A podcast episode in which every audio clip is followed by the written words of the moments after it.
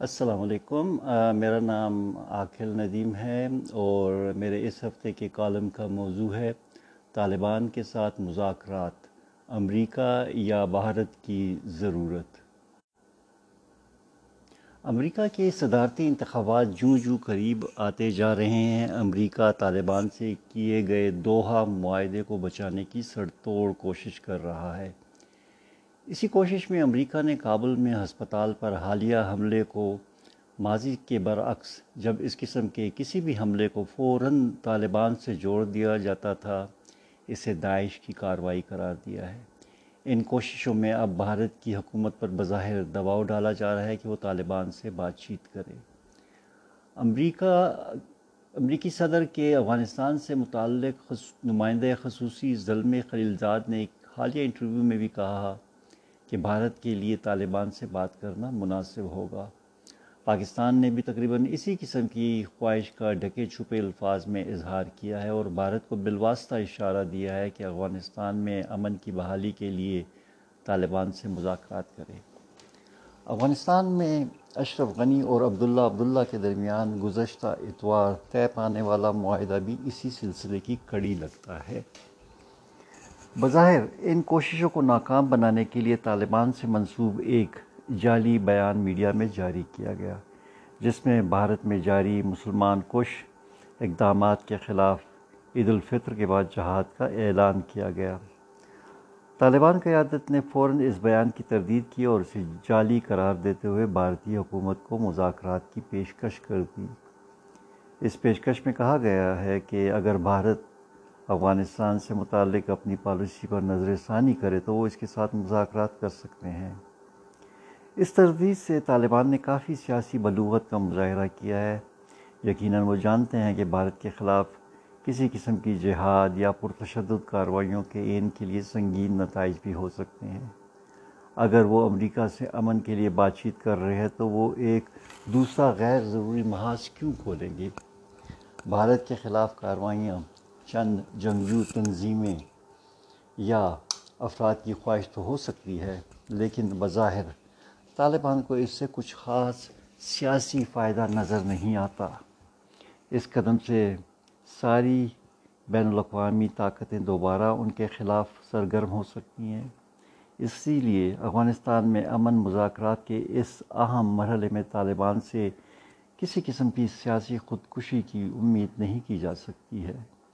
طالبان کو بھارت پر حملہ کرنے کے لیے پاکستان کی سرزمین کی ضرورت ہوگی اور پاکستان موجودہ حالات میں اس قسم کی مہم جوہی کے لیے کسی طرح بھی مددگار نہیں ہوگا۔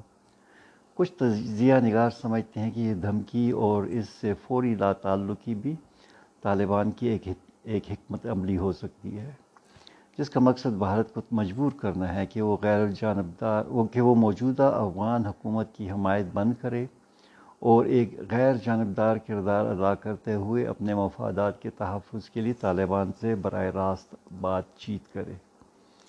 یقیناً اس قسم کے بیانات دے کر بھارت کو مجبور کیا جا سکتا ہے کہ وہ افغانستان میں قیام امن کے لیے طالبان کی جائز حیثیت کو تسلیم کرے۔ طالبان کے نمائندے کا اعلان سے لا تعلقی کا بیان بھارتی حکومت کو بات چیت کی طرف راغب کرنے کا ایک مضبوط اشارہ ہے۔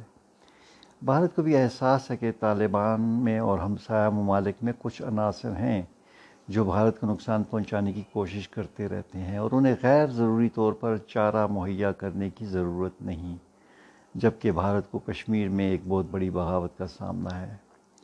اگر بھارت ان مذاکرات کے لیے آمادہ ہوتا ہے تو یہ ڈاکٹر اشرف غنی کی حکومت کے لیے ایک بہت بڑا سیاسی دھچکا ہوگا جو ان پر دباؤ میں مزید اضافہ کر سکتا ہے کہ وہ طالبان سے مذاکرات اور مستقبل کی حکومت کے قیام کے لیے سنجیدہ بات چیت کا آغاز کریں۔ پچھلے کچھ مہینوں کے واقعات کو دیکھتے ہوئے یہ کہا جا سکتا ہے کہ بھارت طالبان کی اس پیشکش پر سنجیدگی سے غور کرے گا۔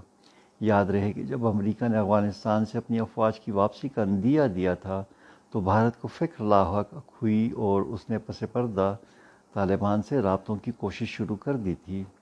اسی سال کے شروع میں نئی دہلی میں ہونے والی ایک کانفرنس میں بھارتی آرمی چیف نے بھی طالبان سے مکالمے کی حمایت کی۔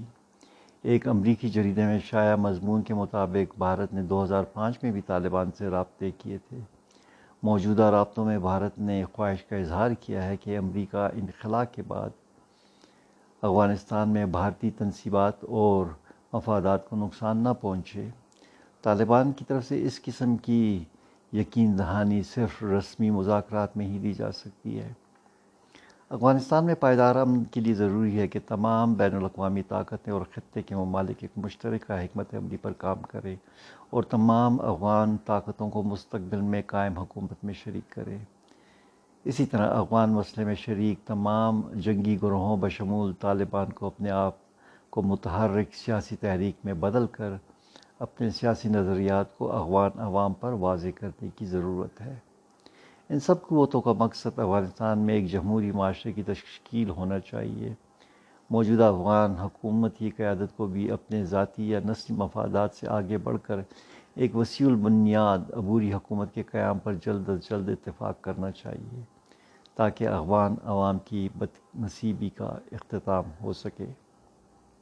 شکریہ۔ السلام علیکم۔